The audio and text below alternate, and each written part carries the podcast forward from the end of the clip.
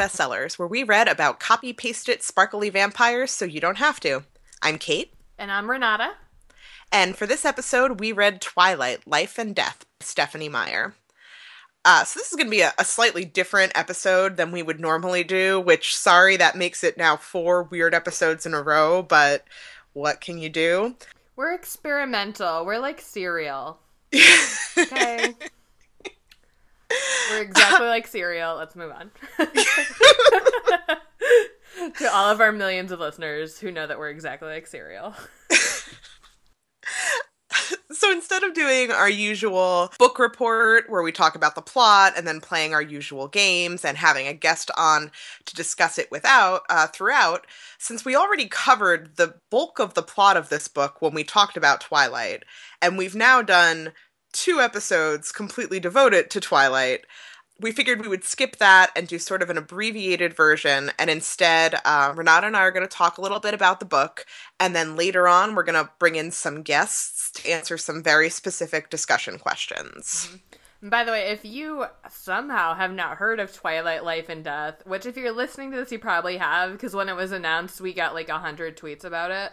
But if you did not, which is great, by the way, I don't, I'm not complaining. Please tweet at us about all Twilight news. Twilight, Life and Death is the tenth anniversary edition of Twilight, which is a gender swapped version of Twilight, where instead of Bella the human falling in love with Edward the vampire, we get Beau the human falling in love with Edith the vampire.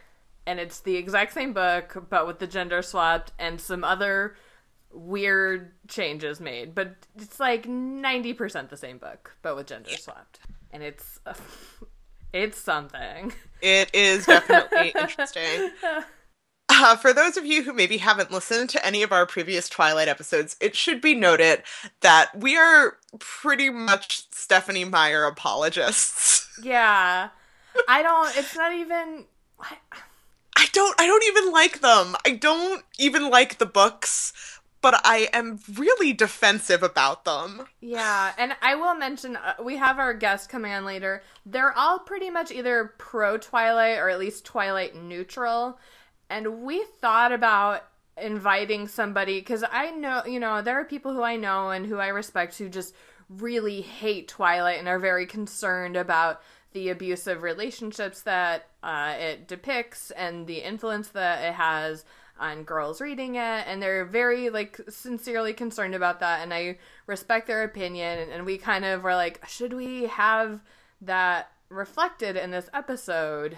And we ultimately decided no, because... Partly because the people who immediately volunteered all kind of like Twilight, and we were like, well, this is already more guests than we normally have, so let's not add more to it. And then also partly because that's kind of the majority opinion, to like hate Twilight and be very concerned about it. So those people have like most of the rest of the internet. So if you're looking for like a really strong anti-Twilight opinion, just like Google Twilight. You'll find it. So because we're doing this different format, as I said, a lot of the games that we normally would play and our reader's advisory are not going to be taking place in this episode. Part of that is because Stephenie Meyer actually played one of our normal games for us in this book. I could not be more delighted about it. Oh my gosh. Stephenie Meyer played the Rock, Paper, Snicked with us, you guys. I don't think she knew that she was, but she did. She put the rock into the book. She wrote a new version of her own book with the rock in it. Mm-hmm. Yeah, there's, uh, you might have seen this tweet going around the internet because the rock himself tweeted about it. But in the description of, oh, it's the description of Lady Emmett, I think. She described it as saying, like, beautiful, but, like, so tough that even the rock wouldn't whistle at her. And the rock tweeted it and said that he would whistle at her. Which is great. And so that's the rock, isn't it? And then there's a new gender-swapped teenage boy named Logan, which of course is one of Wolverine's names. And I read that and I was like, who is this even supposed to be? And I had to look it up, and her her girl name is Lauren in original Twilight. She's a pretty minor, like, mean girl character, one of the few people who doesn't like Bella. And so it's actually kind of fitting for Wolverine to be, like, a male mean girl, I think. So those people are in it, and Stephenie Meyer clearly did not pick paper because she did not leave the book as is. She did uh, which is really interesting, too, because not only did she not... she ch- Obviously, you know, in changing the pronouns and names of the characters, that was a change to the book. But there were also some, like, minor editorial changes, too. We'll get to the end of the book and how that differs in a moment, but just like certain lines and certain scenes, because there were certain points where I pulled up, my copy had, of the ebook, had both the original Twilight and Life and Death combined. The the pr- By the way, the print edition also has this. It is a gigantic brick of a book, because it is both.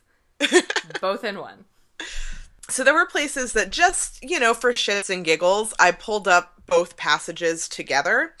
And there were some minor differences. Usually, like, it, it was not just her find and replacing names and pronouns. Like, she rewrote the prose. She still told the same story, but the prose is actually different. So she did actually go through and rewrite her own book. Yeah, and she she says that in the preview, or in the introduction, that... you know, there were things that had been bothering her since it was published, or things that she'd reconsidered, and now she had the chance to fix them. And one that infuriated me was that one of my very favorite parts of original Twilight is when she tells Edward to stop dazzling the waitress. And Edith is not dazzling. Edith is hypnotizing. What yeah, the fuck? I noticed that too. Like, come on. And then... Um, yeah, so there's other just sort of small word changes, but because the original was so iconic, it's like, what the fuck are you doing? Like, also, um... they don't sparkle. She doesn't, when, they, well, she does still, like, glitter in the sun, but the word sparkle is not used to describe her. Yeah. Um, in the, the meadow scene, when they go out and she reveals herself to Beau for the first time in the sunlight.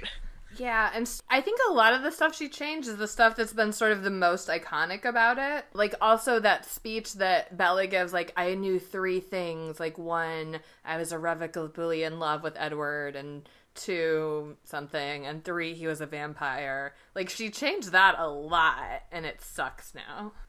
I'm gonna actually find that. You keep talking about your thing. I'm gonna find that, because I'm so mad about it. I'm okay. Guess. Yeah, uh, so... for instance, when there's also some interesting characterization changes, and I don't know if that's necessarily entirely because of the the gender swap or not, because clearly, even though she was essentially writing this version of the book, uh, well, let's back up a little bit. In case you didn't know, the reason that she did this, in addition to just being like, well, for shits and giggles, let's see what will happen, um, is that they wanted her to come up with something for the tenth anniversary of the book, and this was sort of her way of saying that all of the people who say that Bella is a useless damsel in distress are overreacting, and that if she was a, a guy, the same thing would happen. Yeah, and I mean, she explicitly says that in, in the introduction. This is not us extrapolating in any way. She is saying, you know, no, it's not sexist, and I want to show you guys that it is the exact same story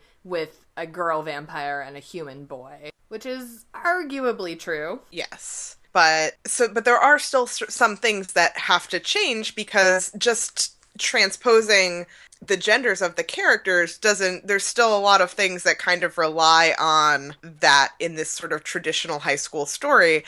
So some of the, the personality traits, especially of Edward slash Edith, kind of shift. And I can't help but wonder if that was at work um, in that, that iconic meadow scene where in the book, the first book, Twilight, Edward comes out and he takes off his shirt and he's glittering in the sun, and like Bella's dazzled by him and his sparkliness, and he's like showing off for her. In this version, Edith goes out into the sun and basically purposely trolls Beau and makes it look like she's going to die. Yeah. I'm kind of into Edith. Yeah. Uh, I found I found the thing that I'm mad about, and I'm going to read it to you. Okay. There were a few things I knew for sure. For one, Edith was an actual vampire. For another, there was a part of her that saw me as food. But in the end, none of that mattered. All that mattered was that I loved her more than I'd ever loved, or more than I'd ever imagined it was possible to love anything. She was everything I wanted, the only thing I would ever. Like, that's the version she changed it to after having ten years to think about it. And just for comparison, the original is about three things I was absolutely positive. First, Edward was a vampire. Second, there was part of him, and I didn't know how potent that part might be, that thirsted for my blood. And third, I was unconditionally and irrevocably in love with him. Like, that is iconic, and that is better than the other version. Yeah, not only is it iconic, I kind of feel like it's better writing. Yeah. I think some of the stuff she's, like, been overthinking it. Yeah. I did notice that the stupid lion, masochistic lamb bit did not change. Yeah, no, that stayed. Why change that? Yeah. Why don't we talk a little bit about exactly what changed and what didn't change in the book? Well, that changed. The the speech about three things that she knew for sure changed. Yes. The genders of most of the characters changed. Interestingly, Charlie and Renee, her parents, did not change. And Stephenie Meyer explicitly said that was because she didn't think it was very likely that a single father would get custody of Bella, which, in case you forget, her mom had custody of her up until high school, and then she was old enough to choose to go live with Charlie because her mom was going to be a traveling ba- baseball player's wife. Uh, her mom also is not great at parenting, so I feel like she could have just said, my mom's not great at parenting, so I, my dad got custody, but whatever, Stephenie. Yeah, but I also, I the other thing that she said was that she felt like Bella wouldn't, or Beau, whoever, wouldn't throw their mother under the bus in order to prove that they were unfit to go live with her father. But that also, I mean, if they got divorced when she was only a couple years old, then how... Right. I don't know. Uh, yeah. It would be the, the whatever. Yeah. The same. And I'm fine with that because I love Charlie. So he's here. He's the same. There are some minor things that change. Like on the trip where Bella goes into Port Angeles with Jessica and Angela to buy dresses, that becomes a movie guy date with guy friends because guys don't buy dresses, obviously. And the people in Port Angeles in the original Twilight, a bunch of, like, creepy dudes come after Bella, and in this version, in an interesting bit of foreshadowing, at the beginning of the book, Beau, who is also adorably clumsy, trips into this, like, creepy-looking biker tattoo couple, and they're about to come at him until Charlie, in his uniform, like, comes and stands over by Beau, and they're like, oh, okay, never mind, no trouble here, officer. Mm-hmm. And in Port Angeles, a bunch of people who that guy who Beau tripped into knew came after him because they thought that he was an undercover cop. Yeah, well, I guess they thought Charlie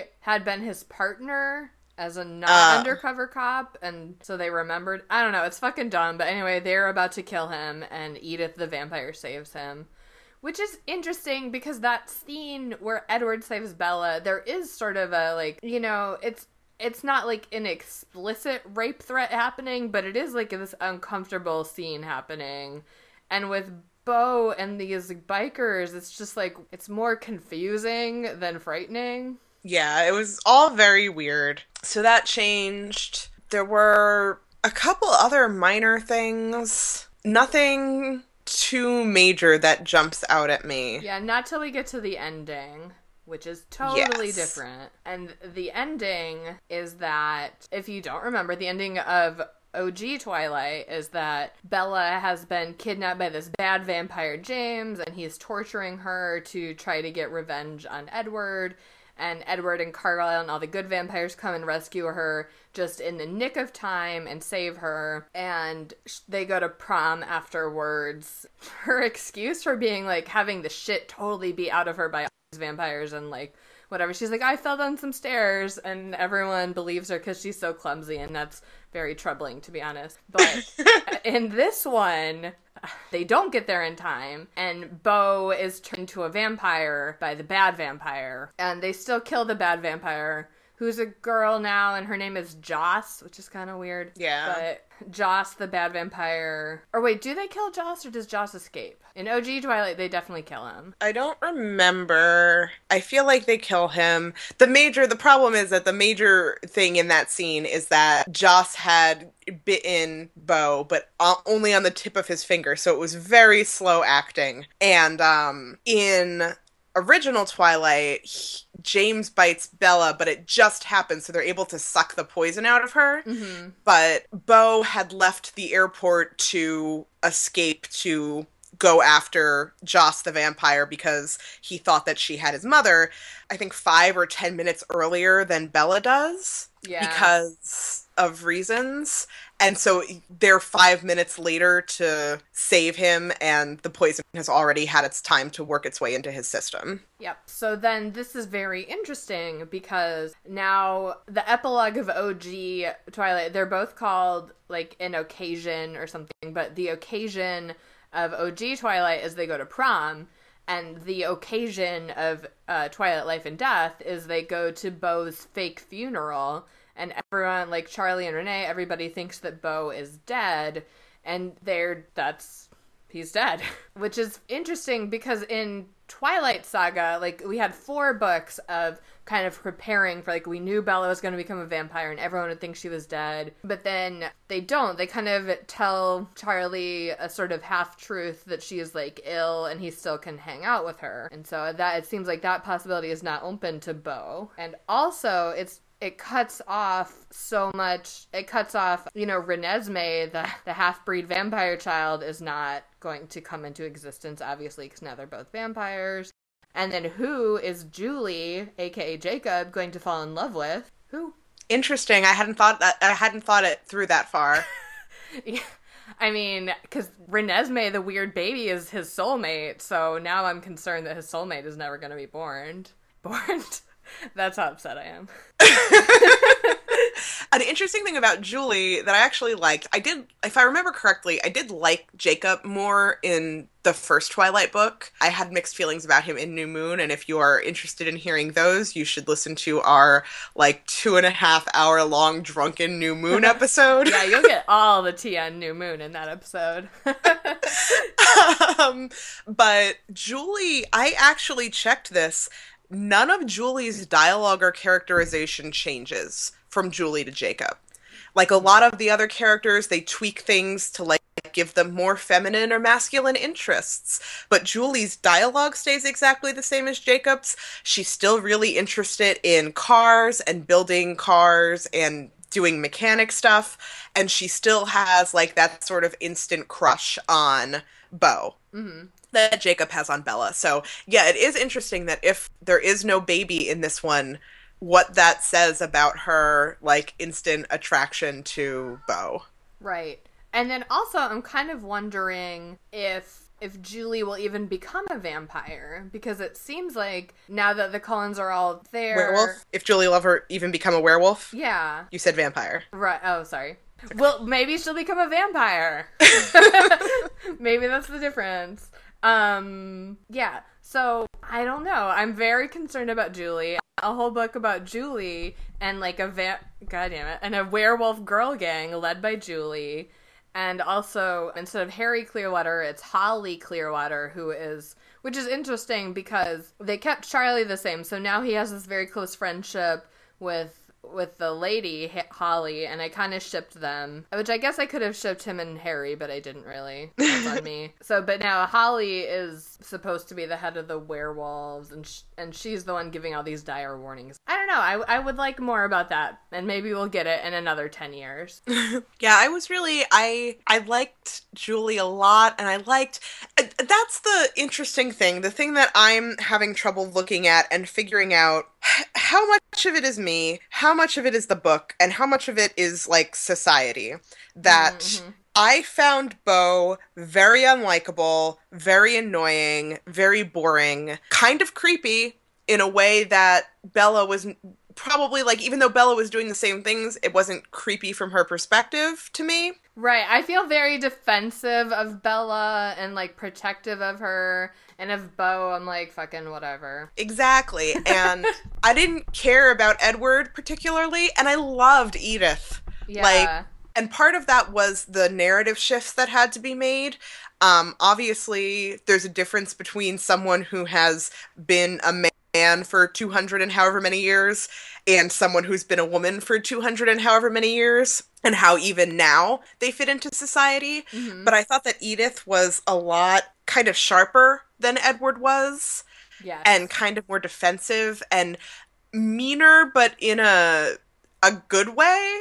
Yeah, like, have you seen Twife or Death? No. It's a, we'll link to it. It's a project that's combining Twilight and Life and Death and just to turn it into lesbian Twilight. So it's Bella My and God, Edith. That's amazing. I know. So we'll link to that, and I think that's, like, what we all want. Yeah. Along with a companion novel about Julie and the were- Oh my God, Julie of the Werewolves. Make it happen. Yes! uh, be right back. I have to register julie of the werewolves dot tumblr dot com. Nobody will take that. Probably already take it. But yeah, like, I really liked Edith. I was really into, like, those shifts of characterization. I was really into how Carlyle's story changed. Yes, slightly. I was just gonna say that. Oh, well, because because Carlyle, if you'll recall, was Doctor Vampire, Vampire Doctor, and uh, uh, what's her name? Carmilla? That's not it. It's, it's like either it's either Corrine, Corrine, or Karen. I, oh, okay, yeah. I'm gonna call her Corrine. Um, she, she also had all this medical knowledge, but she had to work as a nurse for a long time because she was a lady. And so she would kind of, like, try to secretly help patients because she knew she was better than the doctors. And, you know, now she can be a doctor because now it's modern times, but she did have this kind of interesting history that was, and I mean, I liked Carlyle as a character fine, but even more interesting when, when she is current. And one of the few shifts from female to male that I was really into was actually Esme into Ernest. Ernest? Ernest, yeah. Because all of the things of Esme that, like, were so traditional lady whatever in the Twilight books, like, you know, she's very maternal and she doesn't participate in the baseball game. She just watches and she, like, takes care of Bella and she just wants everyone to be happy. She wants all her kids to be happy. All of those things are the same in Ernest. He, yeah. you know, doesn't play baseball. He sits out and, and calls the game while Corrine is playing, and, you know, he just, he likes Beau because he thinks that Edith really needs someone and it's important to him that she's happy.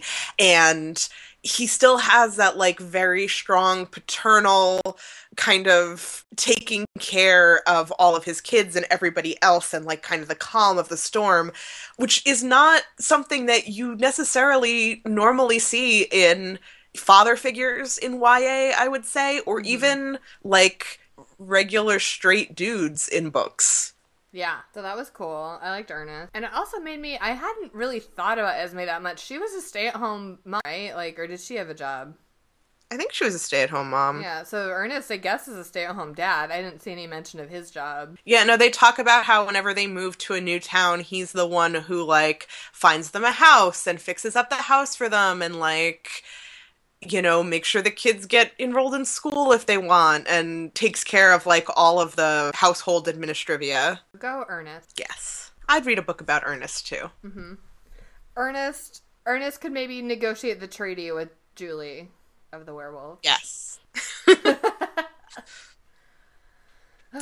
One of the shifts from male to female, another one that I didn't like, or vice versa, from female to male that I didn't like, was I felt like we lost a lot of Alice and Alice and Bella's relationship in turning Alice into Archie. And I, I can't remember. It's been a while since I've read the first Twilight. It was the last time I read it was when we read it for this podcast, mm-hmm. you know, thirty-eight bad books ago. Mm-hmm. And I, like, I feel like Alice and Bella were actually friends, whereas Archie and Beau's relationship is really pasted on. Like, when they're hiding from the tracker vampire, basically Archie's like, oh, like, I feel like we've been friends forever because of my special ability to see visions of the future. Like, it just feels like we've been friends for decades. So, you know, I love you and you're my best friend. And Beau was like, oh, well, now that I know that, I love you and you're my best friend too. And that's basically the full development of their relationship. Yeah. I think maybe also it was trying to rush it all into one book, though. Because I don't think... I think you're remembering a lot of Alice and Bella from New Moon, maybe. Because, I mean, I I guess they probably are more of friends, but she's not in Twilight as much as later books. Although that's something that I think Caroline is definitely going to want to talk about more, because she is a big fan of Alice and Archie, yes. I assume. So maybe let's put a pin in that. One of the other interesting narrative changes that came, I think, from shifting all of the the genders of the characters was that when we're reading Twilight the first time, you know, it's, I mean, probably not necessarily a surprise, especially now that it's such a phenomenon, but we're with Bella. Like, Bella is our intro character. Bella is our, you know, kind of our self-insert into the story. And in this, I feel like it really shifts to Edith. Like, even though Beau is still theoretically our P O V character and our introduction into the story, I feel like we're really meant to have Edith be our fantasy self-insert character in the narrative. Oh, that's interesting. And probably true, yeah. And um, it's, it's, I, I was really fascinated by that. And it's, because, I mean, especially because so many people give Bella such shit for being a quote-unquote Mary Sue, which... Sidebar, everyone who uses that term uses it incorrectly. Like, all arguments about who's a Mary Sue and what dictates a Mary Sue and, like, if an original character can be a Mary Sue are all pointless because an original character can't be a Mary Sue. A big part of being a Mary Sue is that you are an original character inserted into an already established canon. Yeah, uh, you can't be a Mary Sue in any published work. Yeah. You gotta, like, be in fan fiction to be Mary Sue. Um, Mary Sue is the person who is the new student at Hogwarts who's a better, who's smarter than Hermione and funnier than Ron and has a more tragic backstory than Harry and everyone immediately loves. Harry Potter is not a Mary Sue because it's his story. Bella Swan is not a Mary Sue. He's not a Mary Sue, he's a protagonist. Bella is exactly. a protagonist. Bella Swan is not a Mary Sue, it's her story. Um, There's one thing that I'll link to. Um, this is from friend of the show Jenny's blog. She was reviewing the book Fangirl's Guide to the Galaxy by Sam Meggs, which it's, you know, I like Sam Meggs' blog and like her writing, but this book, and it's supposed to be like a guide for fangirls on how to like go to cons and like do cosplay and all this stuff, and it's supposed to be like especially aimed at teen girls. And on the cover of it, it says, "Be Buffy, not Bella." And it's, and, and we'll link to it. And Jenny has this like very smart kind of rant about like why that's not acceptable and how there probably are a lot of girls who would maybe be interested in that book who do like Twilight, because a lot of people like Twilight, and to just, you know, write it off so immediately and so casually and to say like Buffy is better. And I, and I do yeah. like Buffy, but they're totally different stories that serve totally different purposes, and pitting one group of fans against another, especially one group of fans who more or less is a fan of romances as opposed to as is a fan of fantasy television shows, mm-hmm. is not necessarily the coolest thing that you could do to teenage girls. Hey, do you think Stephenie Meyer changed uh, James to Joss for Joss Whedon? Probably not, but I'm starting that rumor right here. That was the thing that most confused me about the shift from James to Joss, is that probably, I don't know if Joss was a female name at some point. I know that Joss, I think, is a nickname of his for something else. I probably knew this twenty years ago when I was obsessed with Buffy and it was my life, but mm-hmm. I don't anymore. But right now, I would say the most famous person that anyone thinks of who's named Joss is Joss Whedon. Yeah, well, or Joss Stone. I don't know who that is. She's a singer. Oh, okay. Well, all right. I don't know a lot about music, so you're probably right. I mean, I think, I don't know. It depends who you ask. Like, Joss Whedon, for a lot of people, still is the most famous Joss, but Joss Stone's kind of up there. Um, right, I'll give it to her then. I was Googling the word Joss to see, like, what kind of name that is. Maybe I'll Google Joss name. You keep talking about your thing. I'm going to do this Google. Um, yeah, so Edith, putting Edith in, it's very interesting to see after having seen the original Twilight and seeing Edward and seeing his personality and all of his powers and the thrall that Bella goes into in his presence, to shift all of those character characteristics to a woman. But, like, you can't, I mean, first of all, as we established, you shouldn't be calling her a Mary Sue anyway, but literally, she's the same character as Edward with a few changes made narratively for the sake of the gender switch. Like, she has all the same powers, she has the same general personality, and she puts Beau into a thrall the same way that Edward does to Bella.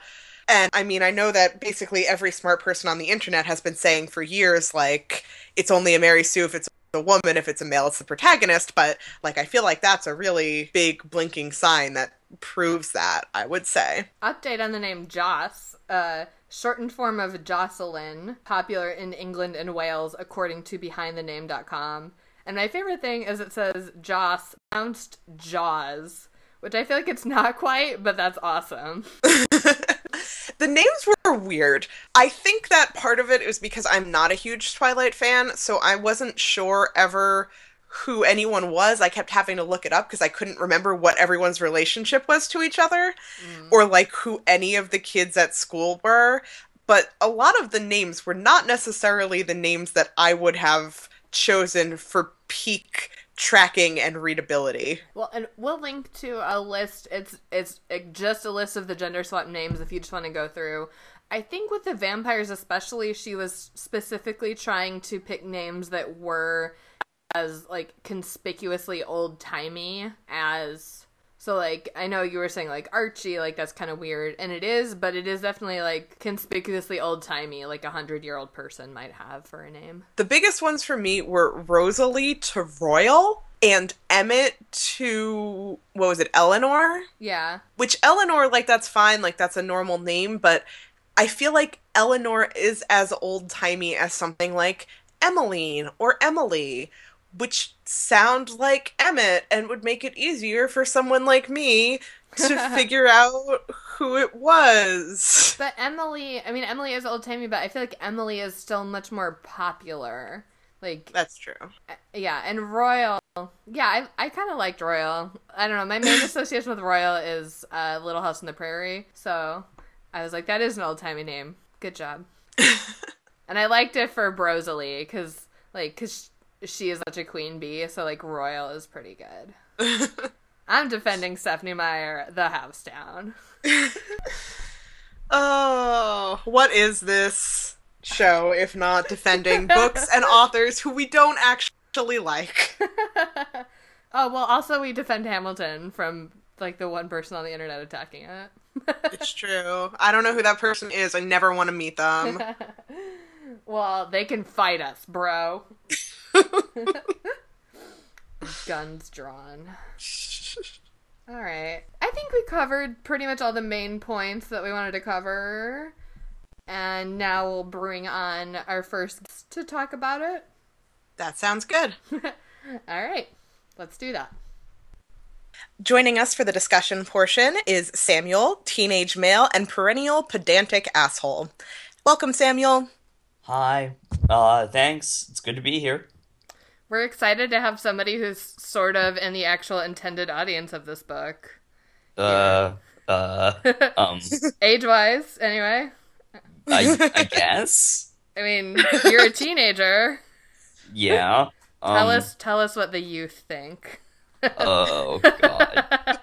um, Speak for your generation. No. Oh, uh, yeah.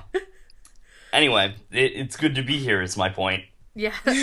And uh, again, we are happy to have you here. Before we go into our discussion questions that we'll be asking everyone, I'm just curious, were you a Twilight fan in general or just interested in this revamped version? Or what, what brought you to Twilight, Life and Death, Samuel?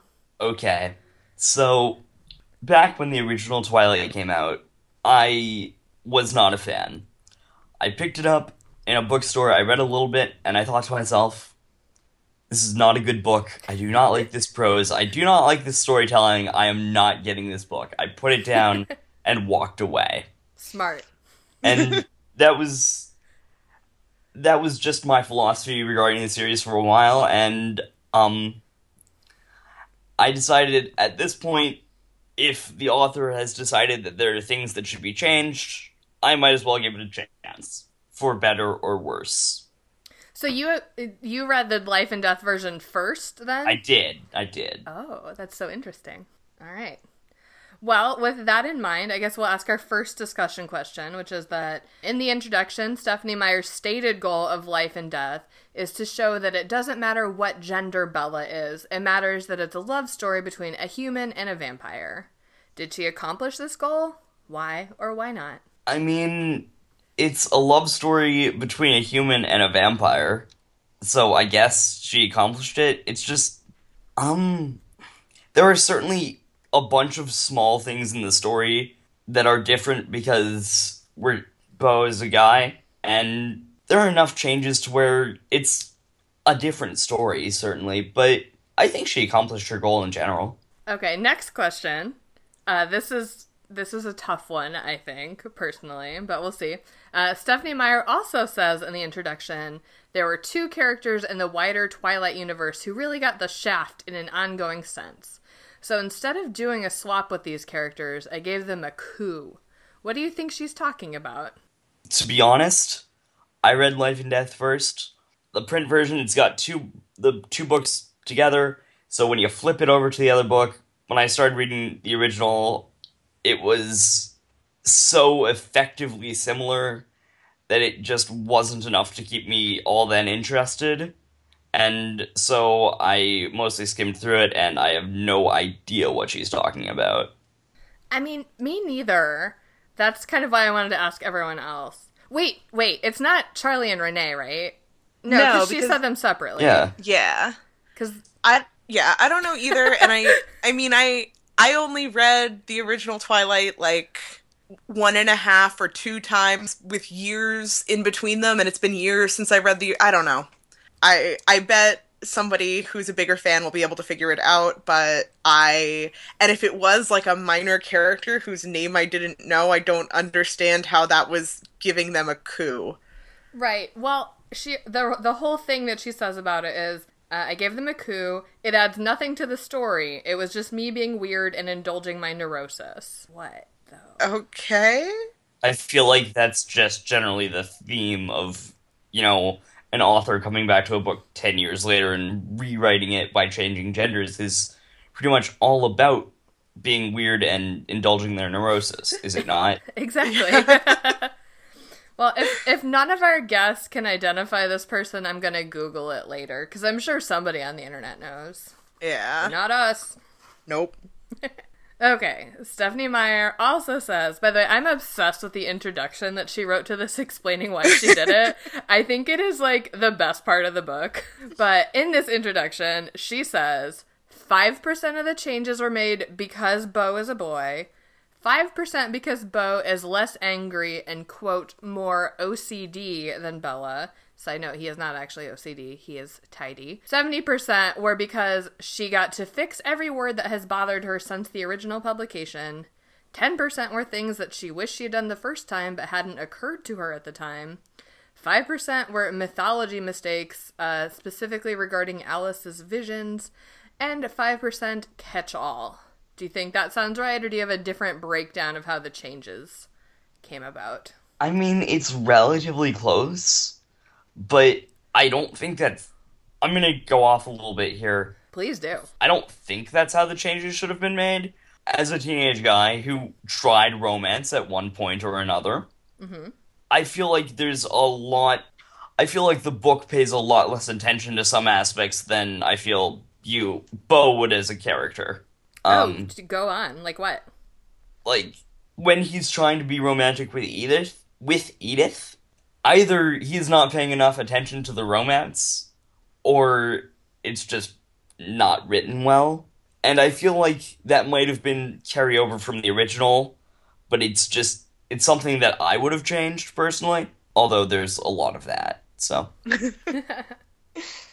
I wonder how much of it, because I think there is definitely a different um, a different dynamic dynamic where in our original Twilight, we've got Bella, who is so thirsty and really wants to get down with Edward. And he's like, no, I'll crush you. And it's it's a little different because of the gender there. And, you know, sort of the cliche of teenage romance is that it's the guy who's, like, pressuring the girl. And in this case, it's kind of the opposite. So I wonder if in the gender swap, she was kind of like, oh, well, I, I don't want Beau to be, like, that kind of guy. But Edith's still a vampire, so there's still that happening. I I feel like you might be right. I feel like she tones down Beau without turning without turning down Edith the same amount, because Edith is still pretty defensive about it. So I'm not exactly sure where she was going, but it works well enough. Yeah. It it functions. Twilight, it's functional. That should be in the cover flap. Yeah, you know, I'm thinking about it now, and I feel like, without ever having been a teenage boy, um, having known teenage boys, I, I, yeah, I kind of agree that, like, Beau never seems as into it as I would imagine he should be, or he would if, if it was, you know, a real life sort. I mean, obviously vampires, et cetera, but it's not as into it as I would expect it to him to be. And I obviously I'm sure part of that is because of the whole vampire thing, and with the switching of the genders, having him seem really overbearing would be kind of gross, and also but having her seem kind of overbearing wouldn't work because of the whole vampire thing. And now I'm like really fascinated in if anyone has taken this as a study of as characterizing Beau as asexual. Hmm. Yeah, because I, I was going to say how he talks about Edith, it reminds me of some kind of, like, classical type where he doesn't, it's, like, very chaste, and he just wants to, like, build sculptures of her, but not, like, touch her. It's, like, some yeah. kind of, like, medieval epic shit happening. Yeah, I wish I wish I had thought about this before now. If you're ace and you're listening to this and you want to talk to us about it, uh, you should send us an email. We'll do we'll do more episodes about Twilight. That's our brand. uh, okay. T- to me, it's kind of interesting that you bring up the whole almost medieval thing behind that, because I I wonder how that relates to the fact that vampires, you know, have been around for a while. If he's maybe trying to take that into account in his attempts at romance. I'm not sure I'm willing to give him that much credit, though. Yeah. It's definitely weird, though. We can all agree on that. Yes. Yes, yes, we can. All right, next question. Um, at the top of the show, we are, we outlined the difference between the ending of original Twilight and Life and Death. Uh, which ending do you prefer? I actually really like the ending. Um, of Life and Death? Or Of Life and Death, yeah. Um, I thought it was really well done. I like how it was a diversion from the original, and it just went down a different path. And to be honest, I would read another book based on Beau and Edith. I would. Oh, me too. Yeah, absolutely. You know, it's it's different enough to where I think there are way more avenues open for good storytelling. You know, it, it's just yeah, no. more interesting. I feel like a sequel to Life and Death would have a much stronger plot than the sequels that exist to Twilight as I've read them. Um, like, I read New Moon, and it just seemed to be a lot of waiting and a lot of not much happening, and then the plot picks up in, like, the last seventy-five pages. But I think that getting rid of this whole, you know, will he make me a vampire? Will she make me a vampire? Won't she make me a vampire? Does she love me? Does she not? Like, I'm pulling away from her, and then just making it another story about them building a life and their adventures would, by definition, have to be a more interesting book. Although I don't know, because having Beau be turned, it eliminates any of the conflict with the Volturi. Like, they've got no beef there because he's a vampire, done. Um, they're not gonna get pregnant because they're both vampires now. Uh, I guess the only thing, it did seem like the werewolves were a little bit mad, but I think that they agreed that the treaty wasn't broken because it was trying to save Beau from the bad vampires. So that eliminates kind of all the conflicts that were, and conflict is kind of a strong word for what actually happens in the plots of those other books, but I don't know. Maybe they would adopt a baby. A yeah, I guess baby. I'm looking at it as outside of what's already happened in the Twilight books, and more, it would open up an avenue to new storytelling without having to worry about all of those other things. Like, I Absolutely. feel like it would give her an opportunity to do something new and different and exciting that is not the plot that we actually get of the waiting and the Volturi and the passive aggressiveness with the werewolves and the all of that.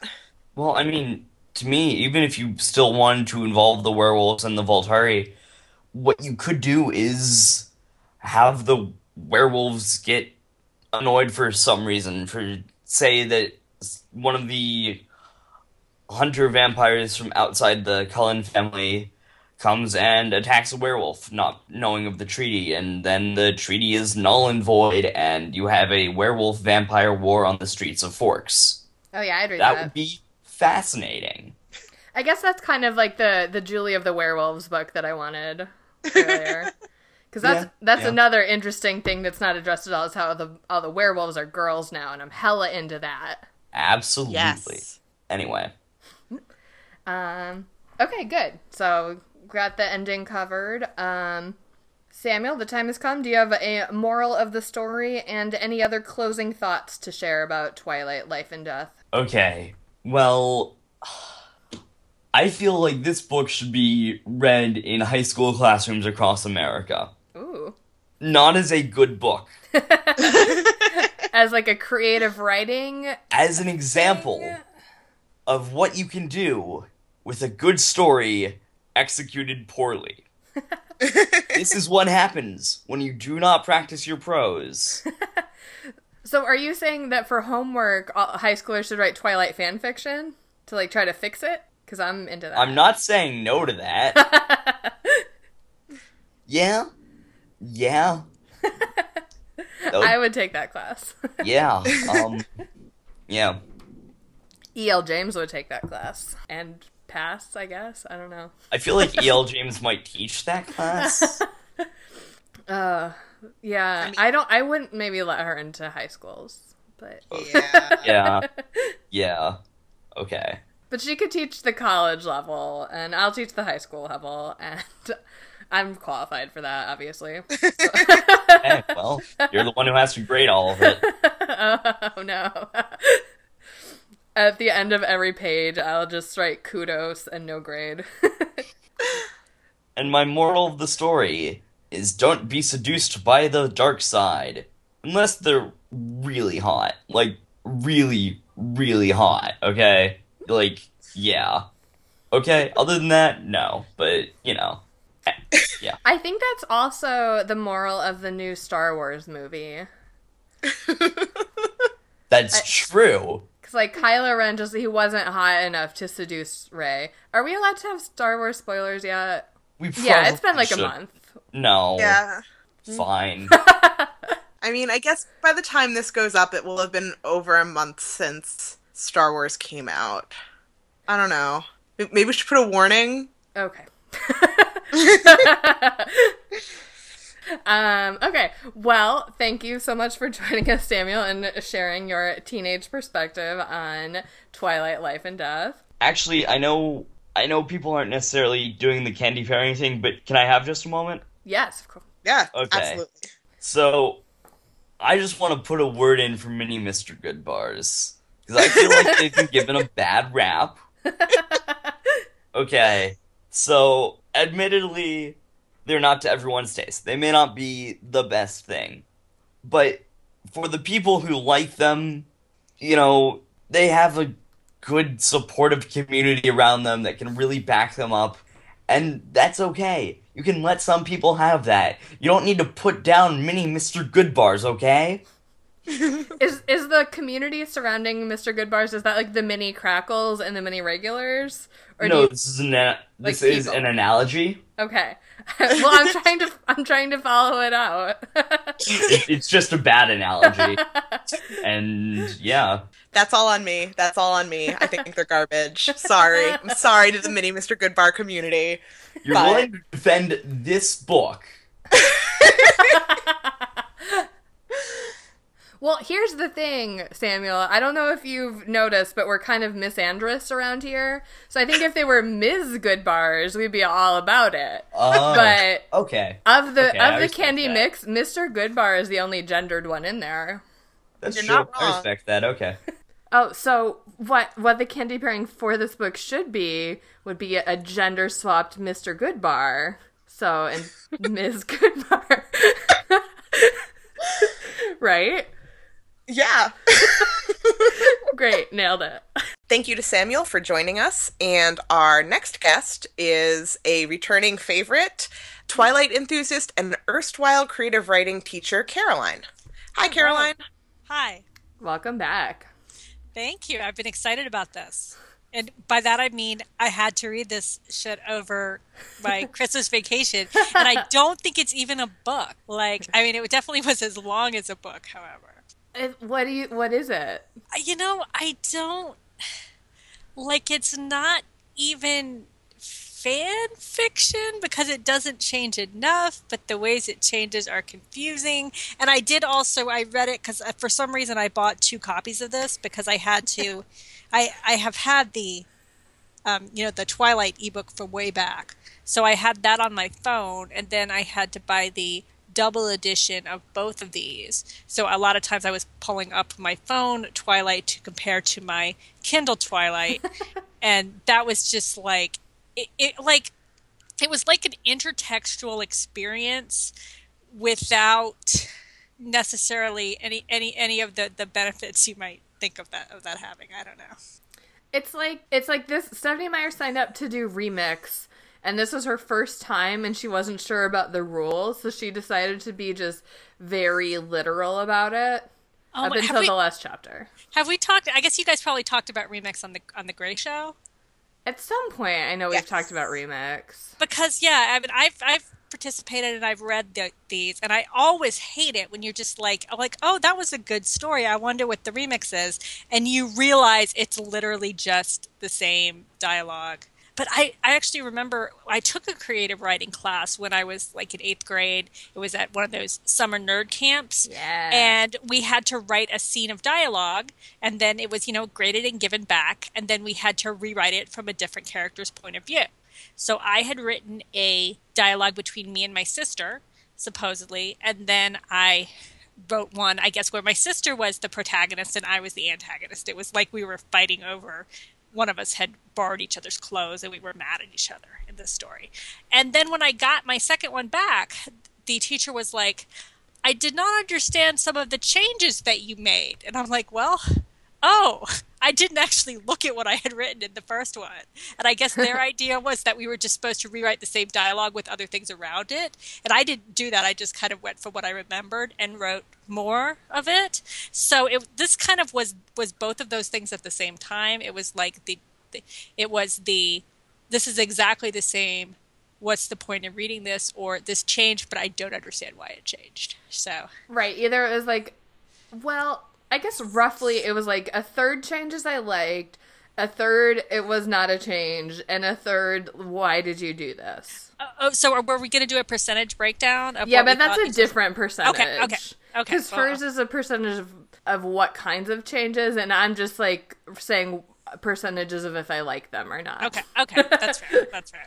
So, all right, well, with that said, I guess let's move into our formal discussion questions. Uh, the first one is, Stephenie Meyer's stated goal with Life and Death is to show that it doesn't matter what gender Bella is, it matters that it's a love story between a human and a vampire. Did she accomplish this goal? Why or why not? Yeah, I I don't think she did, for one thing, because, like, the ending totally changed. And then she even has a note that says, the ending doesn't change because of gender. So it's like, okay, but that doesn't show that it's the same story.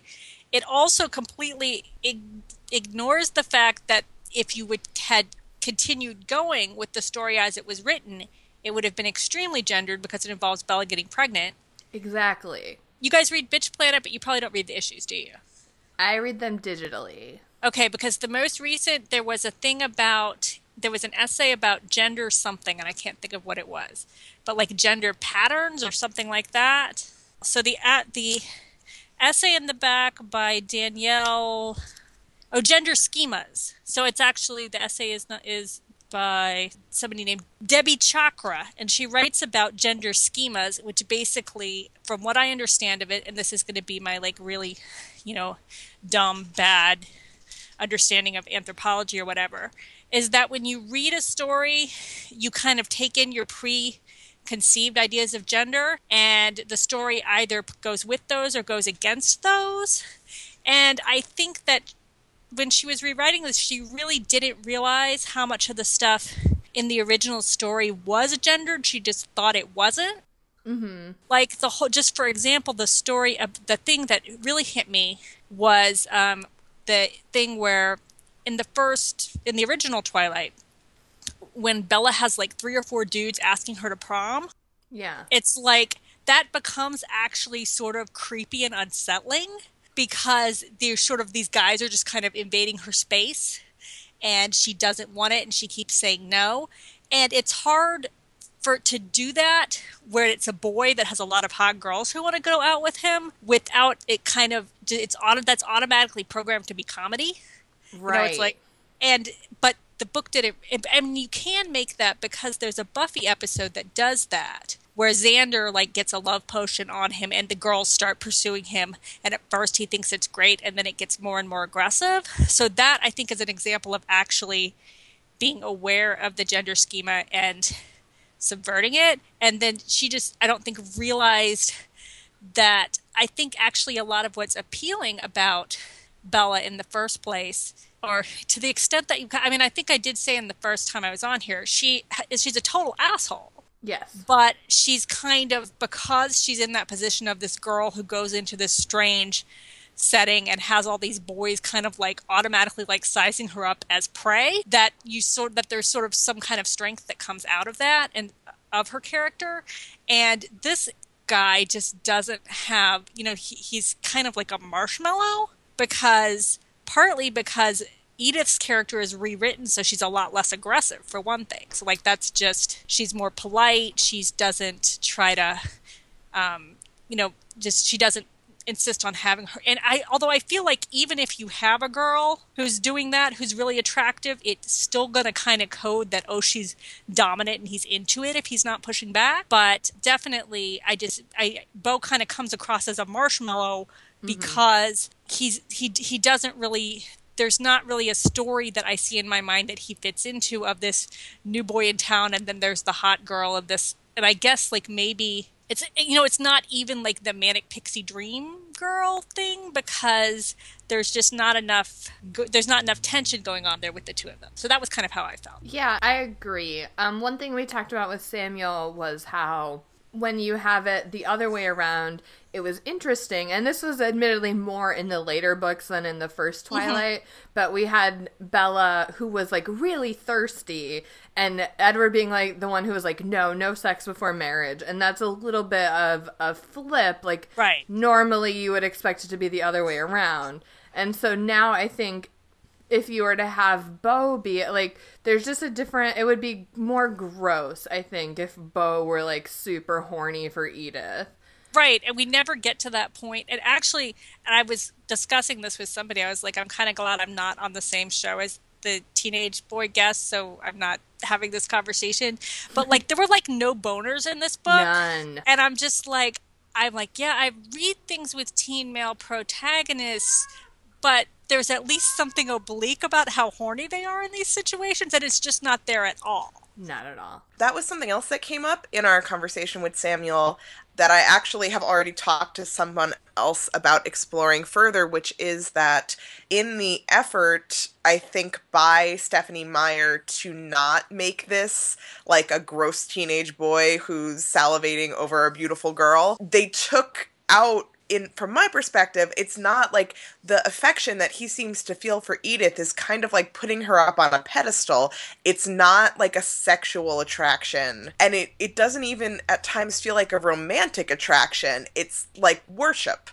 Mm-hmm. And um, it, so I, I couldn't help when we were talking to Samuel start to think about it through the lens of Beau somewhere on the asexual spectrum, because it just doesn't come up. It, like, even when they talk about sex, it's very clinical, and he's not he's not super disappointed, he's not super excited. It's just like, oh, this is the way things are, and like they move on. Right. So yeah, not that I really want a a book by Stephenie Meyer with a male protagonist, but I at least feel like if she had kind of built this character from the ground up, he would end up looking different. Mm-hmm. Although I do have to say, I read a fair number of, like, you know, realistic contemporary fiction with a Y A male narrator, and after a while it gets to be, like, a little gross. Like, I'm oh, it's sh- totally gross. Like, I'm sure, you know, those have their audience, and that's great, but, like, for me as an adult lady reading them, it's like, you know what, I've heard enough about your boner. So it was kind of refreshing that Beau was not thinking about his boner at all, but because that is so prevalent in the typical teenage male narrative, it was like, well, what, like, what would give you a boner if it's not Edith?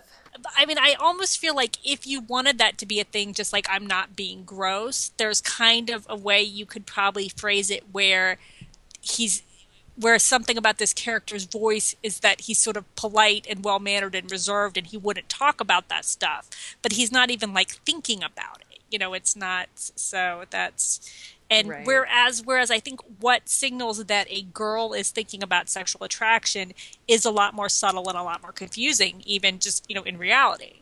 So that's... But I mean, even subtlety aside, I feel like when I read the original Twilight, like, it was very clear to me that she wanted to bang that vampire. Oh, yeah, yeah, yeah. Like, very, very clear. Uh-huh. Even if she didn't come out and say, I want to bang that vampire, like, mm-hmm. it It was very clear in the text. Whereas with him, I mean, like, he goes to all this this extent of saying, like, oh, there's never been any other girl who has made me feel like this, and that I, I thought was this beautiful, and if she hates me, then I guess I'm just broken forever because I'll never be able to be with another woman because I'll just compare them to her. But then, like, once they're together, like, that seems to be his end game. Like, oh, she's my girlfriend, and we hold hands and kiss sometime. Yay! Yeah. Yeah. Yeah, so I don't know. It just, just it, it didn't, it didn't, it needed to either change more or to be like an actual controlled experiment when you're kind of like really aware of using the same tropes with the same characters. There is a moment with um, whatever, what do they call Jessica in this? Jeremy? Yeah. Where it's like after he had, he goes off with Bella, and I think it's, I, I mean, after Beau goes off with Edith for the dinner, and I think it's the supposed to be like a boy going, yeah, man, did you get some, blah, blah, blah, because Jessica slash Jeremy is gross. Yeah. But, which, by the way, comes off as gross when it's a boy, even though it's kind of funny if you're imagining Anna Kendrick or whatever, you know. Right. But Jeremy is such a downgrade from Jessica. Exactly. Like but, but, but, so that was like, I felt like that was her trying to do guy talk, and I was like, oh my God, just stop. There was a part, and we talked to Sam about this before recording, and it didn't make it into the episode, but Beau talks a lot about man code. Like, he won't kiss oh. and tell because of man code. Uh-huh. And I was like, that's gross. Like, I've never heard anyone say man code. I feel like it's bro code or guy code. Yeah. And Samuel confirmed that he has heard man code, but my things were much more commonly used among okay. bros. Okay. So, Stephenie Meyer, talk with some bros. It's weird when your teenage protagonist is invoking man code all the time. That, like, to me, man code sounds like what Tim Allen has on his show. Oh my God, this show that has not been on for twenty years. No, he has a show, now. He has a show that's on now that's exactly the same. He does? Uh, yeah, isn't Last Man Standing? I think it's still on. Oh, okay. Well, anyway, Beau Beau invokes man code for why he doesn't want to talk about sex, but also we're in his head and he just doesn't want to talk about it yeah, yeah. at all. So, not. Didn't really work. Yeah. So, I mean, it's interesting because I think Stephenie Meyer, like, what she was referring to, the criticism was like, Bella getting rescued and being a damsel in distress, and that was just because she was a human. And, like, so we did see Beau needing to be rescued, uh-huh. but she inadvertently, I think, showed this whole other thing that was going on where it does matter. Uh-huh. Gender. Well, right, because it's like, oh, they think he's a cop. That makes sense. That's totally not like a, a random almost sexual assault. That's different. Right. So. I mean, author Stephenie Meyer. She tried. She did. She. I, I give her credit for the try. Okay. Um. Next question. Stephenie Meyer also says there were two characters in the wider Twilight universe who really got the shaft in an ongoing sense. So instead of doing a swap with these two characters, I gave them a coup. What do you think she is talking about? I assume that's about Aro, like, getting murdered, and, like, lady whose name I didn't even remember from the first book was in charge of the Volturi. So it's like, I think the Volturi are nicer in this universe. But then, on the other hand, it's like there's no Michael Sheen with a terrible wig. And, like, I don't want to lose Aro for that reason. Oh, I so didn't I... even think of that. Wait, oh, hang on. Okay. What happened with Aro in this? I was kind of skimming oh, the Volturi parts, to be oh, honest. Oh, that Aro, whatever some lady vampire had murdered, like, I guess, I guess in the original backstory that I didn't even remember, Aro had murdered somebody's wife, like, like whatever the other old guy was, and they had decided to roll together. So in this version, the wife murders Aro, and she's the one of the... So, like, the lead Volturi are, like, two ladies and a guy instead of three guys or something like that. Oh. But I also thought... I also thought that they didn't... Um, they didn't swap Edward's father in the backstory, and that the dad actually gets murdered in this one, which I think in the first one it doesn't specify what happened to, to the parent. Oh. That's not really a coup, though. No, I know. So I didn't. So that was when I was confused. I was like, because that's what I thought she meant. And then I got to the thing about the Volturi at the end, and that must have been it. So I don't know. I feel like whatever the, I, whenever um, Stephenie Meyer comes out with, like, whatever the source code role playing book for the wider Twilight universe is, I'm down for that because there's so much, like, awesome potential there. But um, yeah, so whatever. That's what I think. I think it was some kind of. Um, So, so, but there's no Aro in this. Right. Well, that answers a question that we have had since so we no, read. Nobody else could figure it out. That's what I think they were getting at, yeah. Because, well, then I started thinking about, like, who in the Twilight universe got the shaft. Well, I and... assume Leah, but that doesn't have to do with her being gender swapped. Right, exactly. And then also she said it was a minor character, which isn't Leah. Yeah. But I do think Leah got the shaft, and I would like a coup for Leah. In the Twilight fanfiction that I'm writing called Julie of the Werewolves. Oh. Yes. Look for it on fanfiction dot net. Never. I'm never going to do it, but I'll think about it for a while. It's not even worthy of A O three. You know, no. That might, if that shows up, like, in the next year and, like, you didn't write it, nobody will believe you. Like, some fan is going to secretly write that. So, worst bestsellers fan, somebody... Set up a Google See? alert for it. Right, right, right. Well, because yeah. I'll tell you, after after I made the joke about Julia the Werewolves earlier, I was like, oh, someone must have already done this. And I, there, if you do it in quotes, there are no hits on Google for Julia of the Werewolves. That's just wrong. No one has talked about this at all. This could be your Hamilton. This is the song everyone should have done, but no one has. Like, I couldn't believe there wasn't already a musical about this guy. That was not a Lin impression. If they, I don't know who, who whose voice I was trying to do there, so I'm sorry. I'm sorry, Lin-Manuel Miranda. Please come on Worst Bestsellers and refute what I just said. Oh, it's all happening. That's a quote from Bring It On, the musical. Or just a common saying, also. Everything is connected. Okay, next question. Uh, here's where we get into the mathematical breakdown.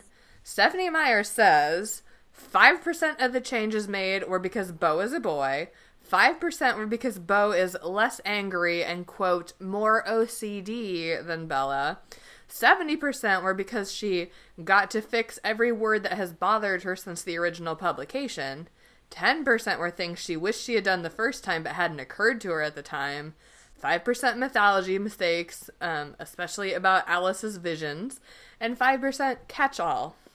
How would you break down the changes? I'm, I mean, I'm really bad at math, so I think it was fifty percent fixing stuff that wasn't broken and fifty percent breaking stuff that wasn't fixed. So that was kind of, and I did, but I had an actual, because I said to mention in the um, intro that I used to teach creative writing briefly, and some of the stuff where it was, she said she was just rewriting it for style. I was like, you're just, it actually, I can see that there's individual sentences where somebody might have said, okay, here's what's wrong with your sentence, fix it. And they just ended up to be, to fix it to something more boring and not, still not actually good writing. And the actual, the example I found is that there is a, there's a scene where early on where, I think when Edward first comes up to Bella and says, you must be Bella Swan. And she's like, she doesn't know how to respond. And the sentence says, I couldn't think of anything conventional to say, which is just like weird. Nobody would use that. And then what they actually changed it to in the new book is, I couldn't think of anything normal to say, which I'm like, yeah, that's probably a little bit better word choice. But I actually kind of like that, like, Bella uses weird words that aren't really appropriate because I don't think that Stephenie Meyer necessarily did that on purpose, but I think it does actually add to the feeling in the first book that you're just reading some weird girl's blog, which is what I liked about it. So I feel like when you're actually like fixing some of those sentences, it's still kind of boring writing, but it doesn't have as much of a voice to it, even if it's a weird voice. Does that make any sense? Yes. And also, I th- I think that a lot of what she changed were kind of the most iconic parts of original Twilight, because I feel like she knew that those had become a, a joke in a lot of, pl- you know, like dazzling uh-huh. and um, you're my own brand of heroine. Like, actually, wait, is that still in there? The heroine thing might I still be in there. The heroine was still in there, but a, a lot of the gone. other. The three the three things she knew for certain, a lot of those really iconic things that have been sort of parodied are gone and rewritten in a way that I think is not better. And so I think that was maybe her just being like, stop making fun of me. Or yeah. I don't know. But it didn't work. Yeah, like I, I really feel like for those, it was kind of, I'm, she was probably tired of hearing people mock them, but at the same time, like, I completely relate to this. There have absolutely been things in things that I have written that people, not even making fun of, but that people have latched onto so much that I particularly didn't care for in the first place, and I just got sick of hearing people talk about it, and if I could go back in time, I would erase it. You know, but, but the problem with doing that to such a huge franchise is, like, yes, everyone makes fun of the dazzling and makes fun of the sparkling, but for probably, like, seventy-five percent of her genuine audience, they love those things. They love that part of it. And it's iconic in its own way. So changing it just makes it really bland. Mm-hmm. Exactly. All right. Well, next up, Caroline, do you prefer the ending of original Twilight or the ending of Life and Death? Oh, they're both so bad. Which occasion do you prefer? I mean, well, actually, the, the actual end of Life and Death actually made me really mad because they tried to, like, fit all... Okay, so there's several things. They try to fit all of the werewolf stuff into one chapter, yes. and I'm like, I just, I want it to end. I don't care. And that's why we need Julie of the werewolves. And the, like, no, I would totally have read the Girl Gang werewolf story. I was yes. like, yeah, that was, that would have been awesome, but that clearly wasn't what we're getting. Oh, and plus there is the, um, the whole, like, thing about them, her watching her funeral and never telling her parents what happened I know, to her. I know, I know, because that was one of the things from the original series that had been so upsetting, the idea that she would never see them. And then I was so happy when she, like, figured it out. Or really when Jacob figured yeah. it out. Yeah, as much as I am not a fan of Jacob, the moment he's like, look, I'm just going to turn into a werewolf and Charlie can deal with it. Spoiler for whatever we do, Breaking Dawn or whatever that's from. Yeah, spoiler for podcast twenty eighteen. But yes, so, so, so yeah, I hate it. I mean, the, the ending of the first one, although I looked back at my Goodreads from when I was reading Twilight, and apparently at some point, like, after the bad vampires start chasing them, I'm like, this is getting exciting. I'm like, when did I ever think that?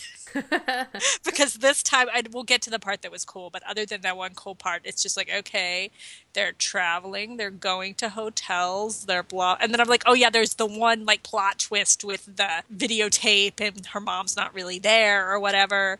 But it's just, it's, and that's in both books actually, so it's kind of pointless. So the the original one is boring and it just kind of sets up a sequel, but it's not like actively offensive. Whereas this ending is just dumb and trying to cram too much stuff in there.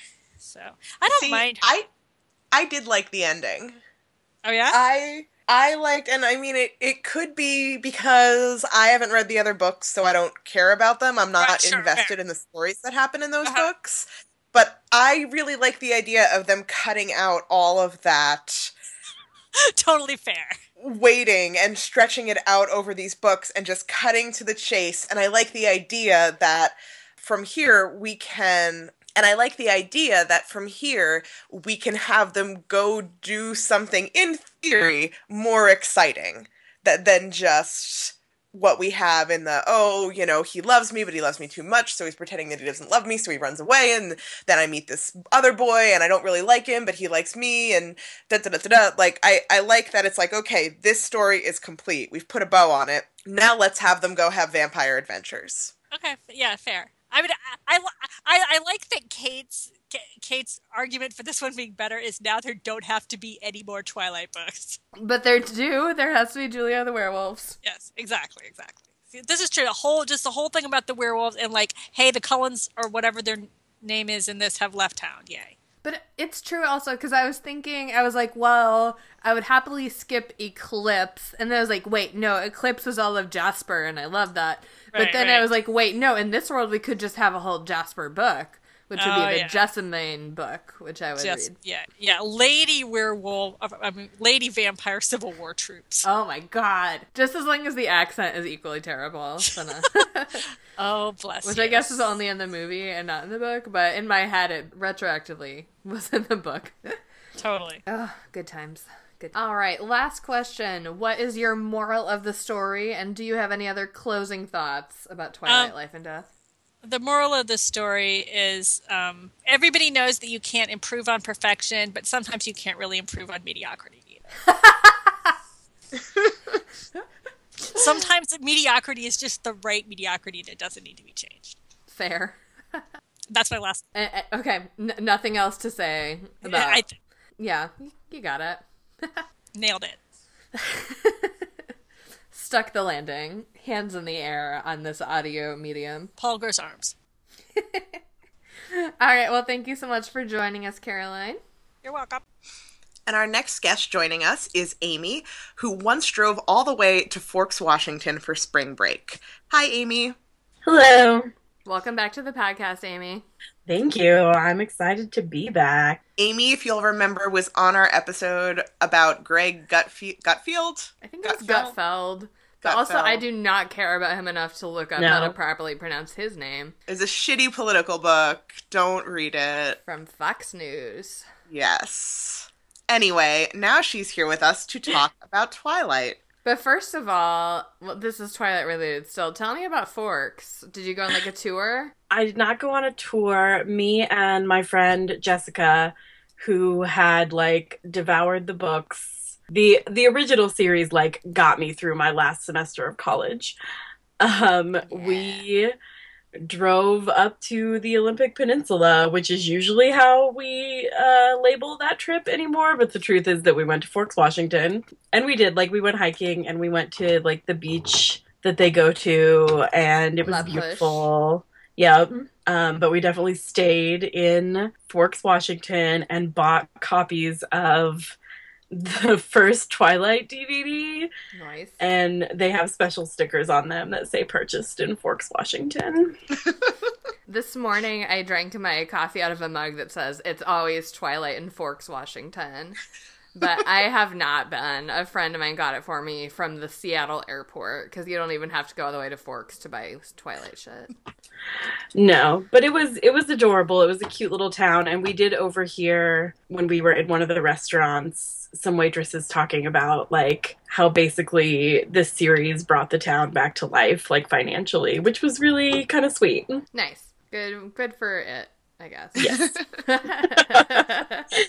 It reminds me how, like, back in the day, whenever people would come to New York to go see Rent, oh my God, you would always, like, go downtown before or after the show, depending on when you saw it, and, like, go to the Life Cafe and go to the corner where their apartment is supposed to be and where, like, the vacant lot is, and that was just a thing. Yeah, that... I, I did that with you, Kate, when I went to New York.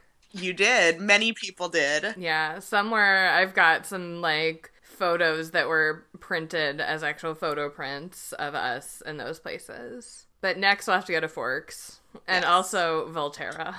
Oh, yeah. After that amazing D V D. Right. We're, yeah, we, we've got to start fundraising for that Worst Case Sellers World Tour. um, I would definitely contribute to that. But until then, I guess let's start discussing Twilight, Life, and Death. Uh, we're, we're back with the same set of questions for Amy. And our first one is, Stephenie Meyer's stated goal with Life and Death was to show that it doesn't matter what gender Bella is, it matters that it's a love story between a human and a vampire. Did she accomplish this goal? Why or why not? I mean, no. Well, first of all, like, that's not, I mean, she says that, but that's not at all what she's trying to prove. In her super defensive intro, she's like, it doesn't matter that Bella gets rescued too many times. And then, I don't know, it's really not. She doesn't make a point. But my two things that are the main arguments about this is that, one, just from a purely scientific method approach, it's not a sound experiment. She would need to change Bella and Edward's genders and no one else's. Hmm. That's a good point. Like, it doesn't make any sense. And uh, because, you know, it just, I mean, that's just straightforward scientific method. It's true. A lot of other variables. And you can't change the ending. Oh my God, sorry. My cat is about to get sick. Oh. This is, well, we're sorry for your cat, but this is a pet-friendly podcast. Yes. Oh, that's a familiar sound.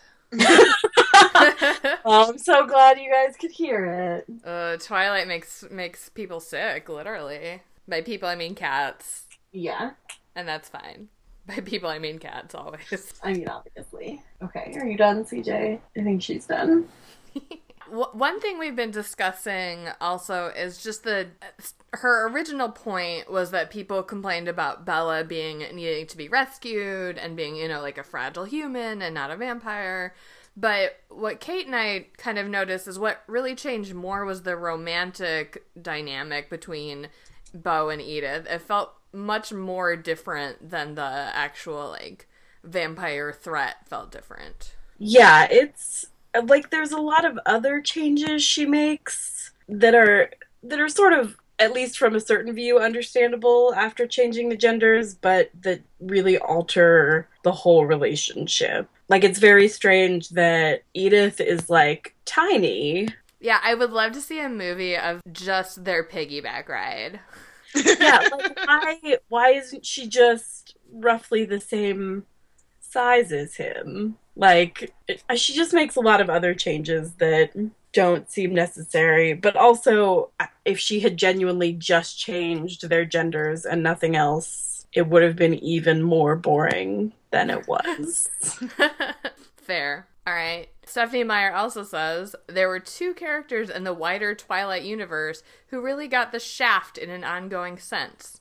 So instead of doing a slop with these characters, I gave them a coup. What do you think she is talking about? I have no idea. Okay. Like, on, like either. I...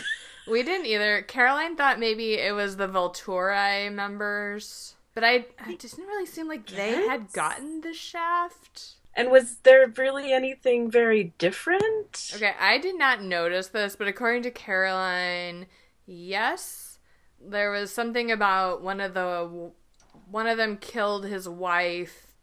And now that didn't happen. And instead, the wife killed him, I think.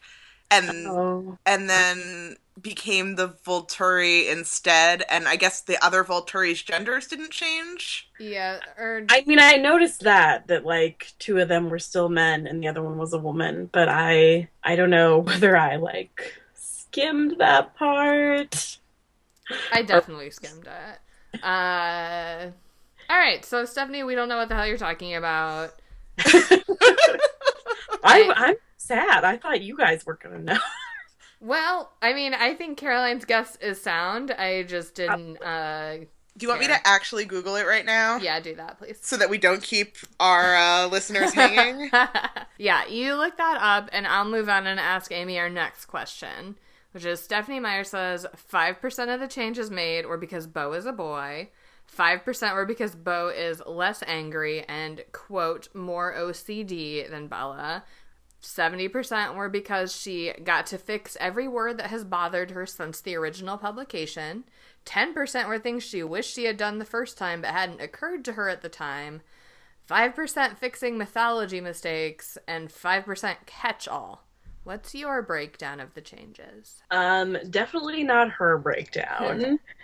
So I said, like, maybe five percent mythology, five percent stuff she wishes she'd done the first time, which I don't really know which things those are, but whatever. Um, and then I said forty percent was an editing run, and that breakdown is because I think fifty percent of the changes are because Beau is a boy. Oh. And I know that um, everyone else probably doesn't hate themselves as much as me, but I actually, for the first, like, hundred pages or so, did a lot of, like, direct text comparison. Well, there was stuff that I was like, is this different? And I would flip back and check, and a lot of, there were things that I thought were a change, and then I flipped back, and it turned out I was just misremembering. Well, most of mine were, like, language things that she changed that were so that were unnecessary changes that were only because Beau was a boy. The first night that he stays at Charlie's, he was like, I tossed and turned until I finally fell asleep. Well, Bella sobbed until she fell asleep. Mm. And there are other ones that are just like stuff that's just very much more like, girl versus boy. Yeah, his says, even after I finally got my head to shut up, and Bella says that Bella cried. Aww. Like, until she finished crying. Yeah, well, boys don't cry. Yeah, they, they clearly don't. And then one of the other ones, or two, a couple of the other ones I checked were after, like, they go on their little date or whatever, after Edith saves his life. Yeah. And the next from morning- the From the random bad guys who think he's a cop. God, I it's that part is so ridiculous on every level. But um yeah, the next morning she picks him up and brings him back, and um in Bella's version, her friends are just like, oh my gosh, what happened? Oh my gosh, what did he say? Are you guys gonna go on another date? And Beau's friends are like, so you guys slept together, right? Yeah. Which, like, is really dumb. I mean, they're in high school. Like, if you show up in somebody's car in the morning, it's because they gave you a ride, not because you were shacking up. I don't know. The Cullens are very mysterious and sexy. I guess. And then, of course, Charlie, um, like, throws a fit when Bella tells him that she's dating Edward. But Charlie is just like, oh, you're dating Edith Cullen? She's so pretty. Which is, I guess, just more one of the flaws with not changing Charlie to a woman. Yeah, one one of the changes that I did not care for was that Charlie is, like, flustered by how hot Edith was. Yeah, it's super uncomfortable, but to me, at least, it made sense because, like... Because vampire. Yeah, because they're so they're supposed to be super attractive and... Yeah, but I, I definitely preferred the dynamic where Charlie, like, hated Edward. Me too, and I think that if Charlie were Beau's mom, she could have been like, that girl is kind of cold, isn't she too old for you? Their family's really isolated, I don't know, something, aside from just, girl. Like, fist bump, your girlfriend's hot. Yeah. All right, I have I have the answer whenever you guys are ready for it. Oh, I'm ready right now. Oh, yeah. Okay. So apparently in the original Twilight, Sulpicia is made into a vampire by Aro. Oh boy. And okay. he kills her sister-in-law. Her sister, no wait, her husband destroyed his sister. Her he he kills her sister-in-law to keep Marcus, one of the other Volturi, from leaving the coven. In this version, Sulpicia witnesses him, witnesses his plan, and she turns him into Marcus. So Marcus has the servant take his power and give it to Sulpicia, and then kills Aro. And then they also find out that Cassius also helped kill the sister, so he's also executed, and she and Athenodora and Marcus rule together. Was this all in the book? I don't know. That's what Life and Death Twilight Reimagined on the Twilight Saga Wiki tells me. Well, that is, I think, what Caroline was describing. To yeah, us. I'm sure that's right. Um, just that it made my brain shut down every time. Every time it just bounces up. I'm like, like wait a minute. We'll, we'll include a link to this wiki page. We'll include a link to this wiki page on the show page so that you can read it and parse it for yourself. I How did she think that anyone gave a shit about that? No, and where is my Julie of the Werewolves book, please? That will... is a goddamn coup. I will say that I would not be surprised if there wasn't a small but vocal section of the fandom who totally got onto that right away because those were their favorite characters and they've written seven hundred thousand words of fan fiction about them and they shit their pants when they read this. Oh, probably. Oh, yeah. Probably. And I mean, of course. The Volturi, like, overall, if you're super into this fandom, are way more interesting than the central characters. I only like them in the movies. I mean, they're amazing in the movie. Yeah. So. All right. Well, Kate, thank you for, for that research that I've already yeah. forgotten. But like at the end of this, you could ask me, and I'd be like something with a Volturi. I don't know. Um, so let's just move on to our next question, which is, Amy, do you prefer the ending of O G Twilight or the ending of Life and Death? Ugh.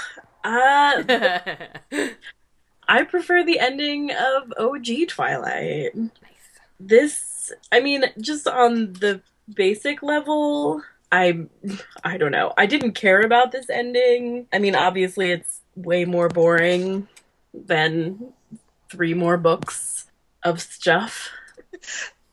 See? Three more books. I actually like this ending because I feel like things happen and it leaves it open for more actual things to happen, whereas I feel like not having read the other books, but having read yeah. part of Breaking Dawn and New Moon, nothing happens in those books. Well, first of all, how dare you? My favorite book, so. Yeah, well...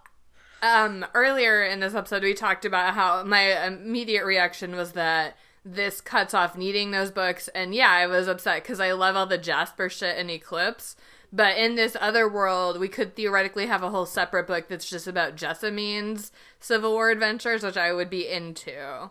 So assuming that we could still find a way to get that shit out there, that's mainly what I care about. Yeah, well, I guess sort of where I ended up was that at least Bella... I don't know, like, like really did get to make her choice. That's true. Like, with a lot of time and people, specifically Edward, like, trying to talk her out of it and explaining all the sides, and she got to sort of make her peace in some way, and she gets to, like, still hang out with her dad. Right. Yeah, no, that's like legit. That Let me make it clear. You are in no way in the minority. I am... Oh, yeah, I, I mean... As the only person who hasn't read all the Twilight books... I think I'm the only person who likes this ending better. I mean, and I think really what the letdown for me was with this ending was that even though I knew there wouldn't be other books, or at least like hoped there wouldn't be other books with this switch, considering this is basically the same book, um, I like I thought there were a lot of interesting implications to the gender changes for, like, the rest of the story that happens in the other books, like, with the pack, and, like, one of the things I thought about would be really interesting was because there ends up being one girl in the pack, Yeah. And there's some interesting stuff about, like, why that happened. And I was like, well, what if it's the other way around? Well, what kind of... Not that she necessarily would have done a good job, but I just thought those were interesting questions. And this, for me, was just sort of like, okay, well, never mind. Fair enough. All right. Amy, what's your moral of the story here? And any other closing thoughts you've got about Life and Death? The moral of the story overall for me, I guess, is that changing a character's gender inherently changes the story, which is, you know, maybe not the story's moral of the story, but it's the one that I think Stephenie Meyer should have taken from this. Because I guess, like, as far as closing thoughts, really, it was interesting, sort of the different things of, like, internalized misogyny and, like, the different ways that I reacted to the same decisions from the characters once their genders were changed, and also stuff that was changed, that she changed in the book based on the gender changes. It just, like, it changes everything, which as soon as I read her introduction, that was my immediately thought, my immediate thought was that changing the genders makes it inherently a different story. Yeah. It made me feel like Stephenie Meyer didn't fully understand why people were criticizing Twilight, and she was just like, oh, I get it, this is why, and I'll show them. And she showed us something totally different. Yeah. And it and was very interesting, but I don't think it was quite the effect she was going for. No, not at all. And, you know, there, like I said, there were just, there were changes she made based on the gender, like when Beau almost faints from the blood in biology class. Edith does not, like, fireman carry him to the nurse's office, which would have been amazing. Totally. But, so, yeah. And also just, you know, that the other moral, I guess, is that you can make a lot of money selling the same book twice. Oh, for sure. All right. Well, Amy, thank you so much for joining us and sharing your thoughts on this literary phenomenon. You're welcome. And now for our final guest, a young, scrappy, and hungry orphan immigrant from the middle of the Caribbean, Duarte. Hi, Duarte. Hi, Duarte. By the way, for anyone who does not know uh, the story of my cat, Duarte, he is, in fact, a young, scrappy, and hungry orphan immigrant from the middle of the Caribbean, because I found him when I was a Peace Corps volunteer in the Dominican Republic, and I brought him home with me. So he is a little immigrant cat. Just in case you didn't know and you thought that was somehow, like, making fun of immigrants or something. Like, no. He is literally an immigrant cat. And he has opinions about literature. Much like Alexander Hamilton. Exactly the same. Basically the same person slash cat. Yeah. Um, if, if Duarte could get his hand on a pistol, he would be dueling everybody all the time. So it's a good thing that he can't. All right, Duarte.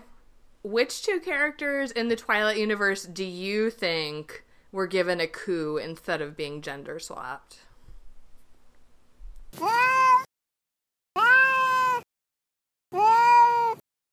That's really perceptive, Duarte. I did not think that you would have gotten that.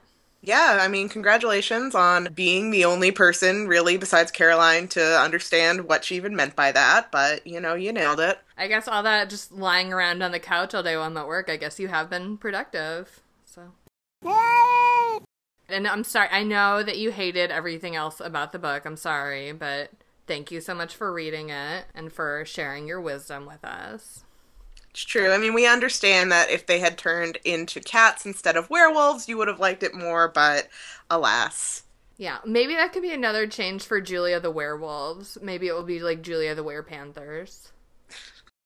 All right, du- yeah, Duarte, you, you can use my computer on my work. You can write your own Twilight fan fiction. I look forward to reading it. All right, thanks, Duarte. Bye. And now for our dramatic readings. Our first dramatic reading is going to be the infamous meadow scene from the Life and Death perspective. Uh, Samuel will be reading the part of Beau, and Renata will be reading the part of Edith. I'm so excited. Eyes closed, Edith stepped blindly into the light. My heart jumped into my throat, and I started sprinting toward her. Edith! It was only when her eyes flashed open and I got close enough to begin to understand what I was seeing that I realized she hadn't caught on fire.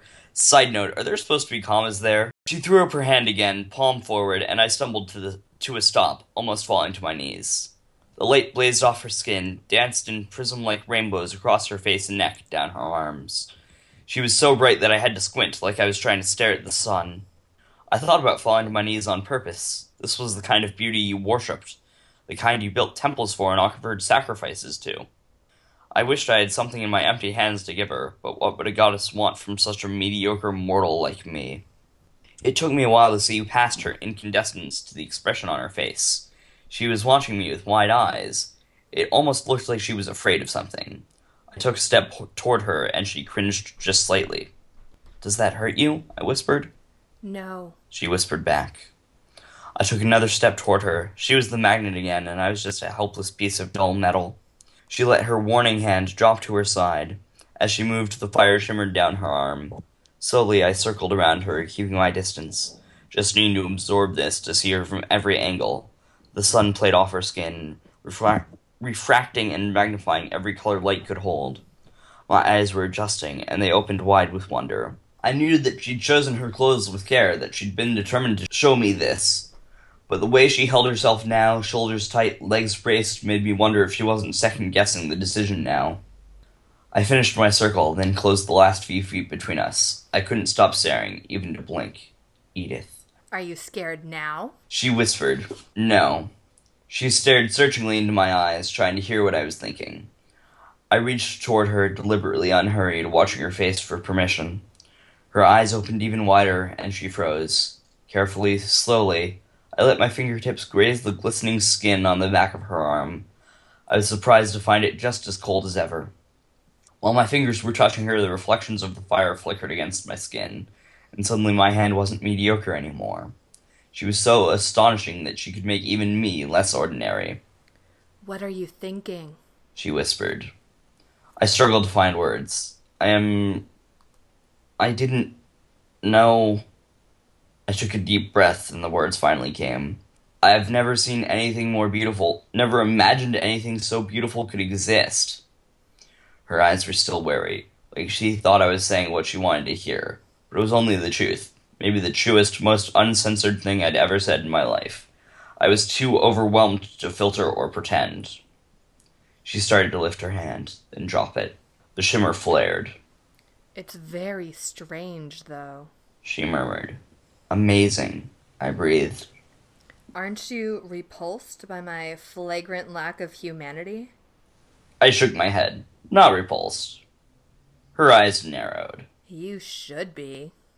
"I'm feeling like humanity is pretty overrated." So true, Beau. So true. All right, so that's the that's the meadow scene. Tragically, not dazzling, but it's, it's got its own charms. I can't believe she took the dazzling out. I know, what the yeah. fuck? Also, I just gotta say, that sentence, it was only when her eyes flashed open and I got close enough to begin to understand what I was seeing that I realized she hadn't caught on fire. Is not a good sentence, but it's made worse by the fact that the only punctuation is the period at the end, and there are no commas, there is no pause. It, it's just not good. It's not good. Yeah, I've, I'm still trying to parse it. Like, ever since you asked when you were reading it the first time, like, should it have commas? I was looking at it, I was like, I don't even know where I'd put a comma. It was only, it was only when her eyes flashed open, maybe... open comma, and I got close enough to begin to understand what I was seeing, comma, that I realized she hadn't caught on fire. Yeah, I probably could have used some in there somewhere. Or it could have been rewritten in about five different ways. Yeah, or or that. Yeah. Anyway. She tried. By she, I mean Stephenie Meyer, but also Edith. I know that Edith tried, um... I'm sure there were points where Stephenie Meyer tried. This is not one of them, I don't think. All right, well, thanks again for joining us, Samuel, and we'll move on to our next dramatic reading. Okay. So our next dramatic reading is toward the end of the book when they're explaining to Beau... What are they explaining? Why Archie loves him. Why Archie loves him. And they have just previously explained some stuff about, like, how vampires work and how Edith's tweaking out about the bad vampires, blah, blah, blah. So, yeah, this is when they're all in the hotel and hiding, and Archie and Jessamine are taking care of Edith. Of not of Edith, of whatever. What of Beau. Name? Beau, thank you. Of Boy Bella. Yeah. This is something that is changed from original Twilight. I mean, they still were in the hotel, but this conversation's pretty different. And I think this is here partly to just kind of expand Archie's role in this, since Alice doesn't really have a big role until the second book. And then also to explain Alice's powers better, because we're all interested in that. Right. And that's something, yeah, that's something Stephenie Meyer said in the introduction, that later on she'd realized how Alice's powers work and that she put him in the first book wrong. So here we go. Okay. So um, for this, Caroline will be Archie, a k a. Alice, and Kate will be Beau, a k a. Bella, and I will be Jessamine, or Jessamine? Jessamine. Jessamine, right? I think. Oh. I'll be, I'll be Jessam, a k a. Jasper. Okay. And here we go. You know I do this anyway, even if Edith hadn't asked me to. Why? It's hard to explain without sounding slightly schizophrenic. Time doesn't mean the same thing to me that it does to you, or Jess, or anyone else. Jessamine grinned and tweaked his ear. So this won't make sense to you. But for me, it's like we've already been friends for a long time, Beau. The first second you became a part of Edith's life, for me, it was like we'd already spent hundreds of hours together. We've laughed at Edith's overreactions together. We've annoyed Royal right out of the house together. We've stayed up all night talking with Corrine together. I stared and he shrugged. It's how I experienced the world. We're friends? I asked, my voice full of wonder. Best friends. Someday. It was nice of my favorite sister, don't you think? To fall in love with my best friend. I guess I owe her one. Huh, was all I could think to say. Archie laughed. Jessamine rolled her eyes. Thanks so much, Archie. I just got him calm. No, I'm good, I promised. Archie could be lying to make me feel better, but either way it worked. It wasn't so bad if Archie wanted to help me too, if he wasn't just doing it for Edith. So, what do we do now? I asked. We wait for something to change. It was a very long day. We stayed in the room. Archie called down to the front desk and asked them to suspend our housekeeping service. The curtains stayed shut, the T V on, though no one watched it. At regular intervals, food was delivered for me. It was funny how I was suddenly comfortable with Archie. It was like his vision of our friendship, spoken out loud, had made it real. He sat in the chair next to the sofa where I sprawled and answered questions I had been too nervous to ask before. Sometimes he'd answer them before I asked them. It was a little weird, but I figured that was how everyone else felt around Edith all the time. Yes, he said when I thought about asking him that. It's exactly the same. She tries hard not to be obnoxious about it. He told me about waking up. I only remembered one thing, but I'm not even sure it was a memory. I thought I remembered someone saying my name, calling me Archie, but maybe I was remembering something that hadn't happened yet, seeing that someday someone would call me Archie. He smiled at my expression. I know, it's a circular dilemma, isn't it? The hair? He ran a hand over his scalp, unselfconscious.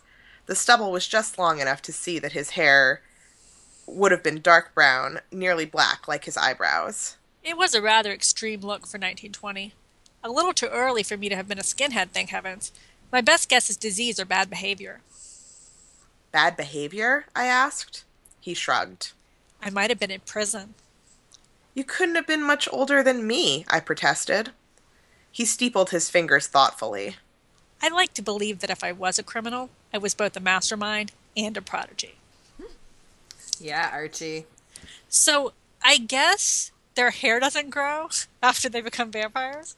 Right, no, they, they mentioned that in original Twilight because okay. Edward threatens to cut Rosalie's hair in rage oh. some way and it won't grow back. Uh-huh. I just didn't really notice that until... So So, so how, do, how does that explain, like, Alice's, like, weird spiky do in... Well, I know, so I was wondering that, and I hope that you would know, um, if there was any explanation for that for Alice... I'm pretty sure not, because I, I, some of the stuff might have moved into different places, but I don't remember anything about that.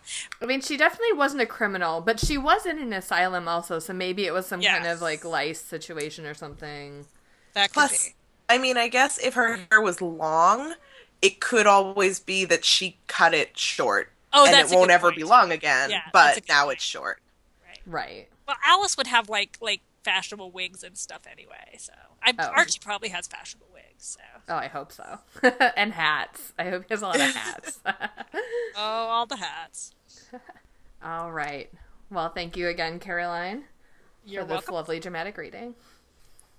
For our final dramatic reading, we're going to read a little bit from the epilogue, which is really the meat of the difference of the book. Um, and this is towards the end, as at right after Edith has proposed to Beau, or vice versa, or simultaneous, or whatever, and they're getting ready to move on with the next stage of their vampire lives. So Amy will be playing the, ro- the role of Beau and the narration, and I will be playing the role of Edith. But there could have been a better goodbye. I didn't want to think about what my last words to Charlie were, but they were constantly on my mind. It was the biggest regret I had. I was glad the memory wasn't sharp, and I only hoped it would fade more with time. What if we had gotten married? You know, graduated together, put in a few years at college, then had a great big wedding where we invited everyone we knew, let them all see us happy together, give really sappy speeches, have a reason to tell everyone how much we love them. Then go away, back to school, somewhere far away. She sighed. That sounds nice, but you end up with a double funeral in the end. Maybe. Maybe we'd be really busy for a year. And when I'm mature, when I'm a mature vampire and all under control, I could see them again. Right, she said, rolling her eyes. And then all we have to worry about is never aging and getting on the bad side of the Volturi, and I'm sure that would end well. Okay, okay, you're right. There's no other version. I'm sorry, she said quietly again. Either way, though, Edith, if I hadn't been dumb enough to run off and meet that tracker, she hissed, but I kept talking, it would only have delayed things. We still end up here. You're the life I chose. She smiled, slowly at first, but then suddenly her smile was huge and dimpled. It feels like my life never had a point until I found you. You're the life I was waiting for. I took her face in my hands and kissed her while the branch swayed back and forth under us. I never could have imagined a life like this. There was a heavy price to pay, but one I would have chosen to pay even if I had all the time in the world to consider. That's the end of our dramatic reading, so thank you, Amy, for joining us. You're welcome. Thank you for having me.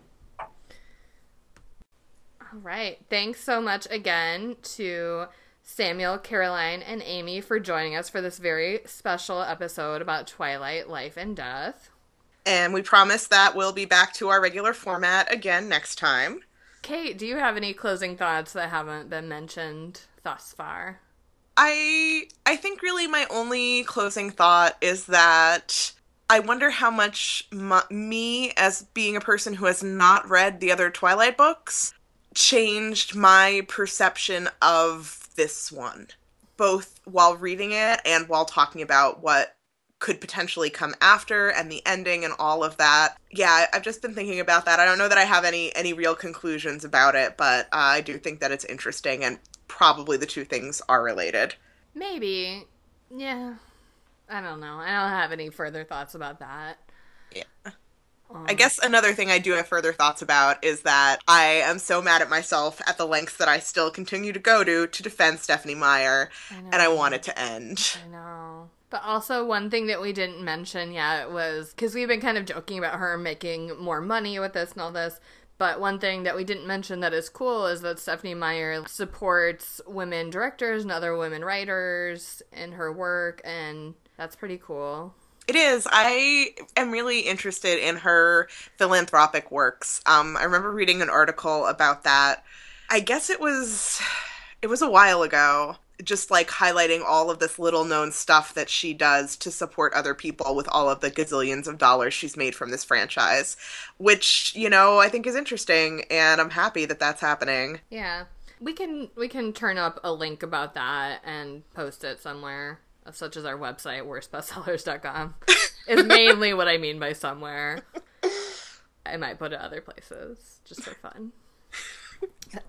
It'll be hidden. You'll have to find it. I'm sending you on a treasure hunt to find it. Guys, I'm sorry. We have spent hours talking about Twilight to put this together, and I am just, like, loopy now. Like, this is the end of my Twilight rope that you are getting right now. We are a professional podcast. We are. We're super professional. Just like Serial. We're exactly like Serial. Uh, and so you can find us at serial dot org.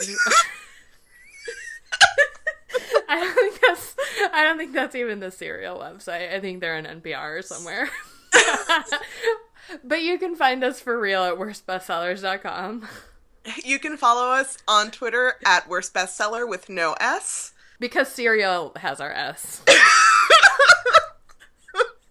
That's why. They needed it, and we were like, fine, you can have it. You can also find us uh, in bags of mixed candy bars. Inside every Miz Good Bar wrapper, there's a link to download. This is really going to piss off that one person who left the review that we think our own jokes are too funny. Oh, that person... That person is not listening anymore. And neither is the person who hates our vocal fry. But you're still listening, whoever is hearing this. And you can, if you're not already, subscribe to us on iTunes. I don't really understand how you're listening to this podcast, but I guess there's other ways, such as through Stitcher, which you can also subscribe to us on. And you should definitely leave us reviews there, celebrating our professionalism and wit. And if you don't, we're going to take away all of your assorted candy bars. It's true. You're not appreciating them. No, especially not the Miz Good bars. Okay. Um, in addition to all of our internet presence, oh, also you can follow me personally at, on Twitter at Renata Snacks. And you can follow me personally at fourteen across. And our guests, who were amazing and read this very long book with us, uh, we'd like to thank them again.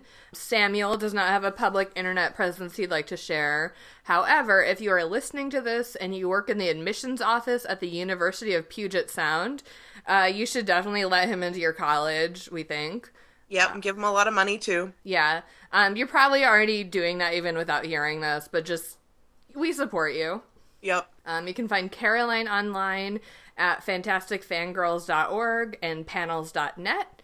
And she is on Twitter at Caroline Pruitt. And Amy co-runs the Girl Gang Tumblr, which is join the girl gang dot tumblr dot com. You absolutely should join the Girl Gang.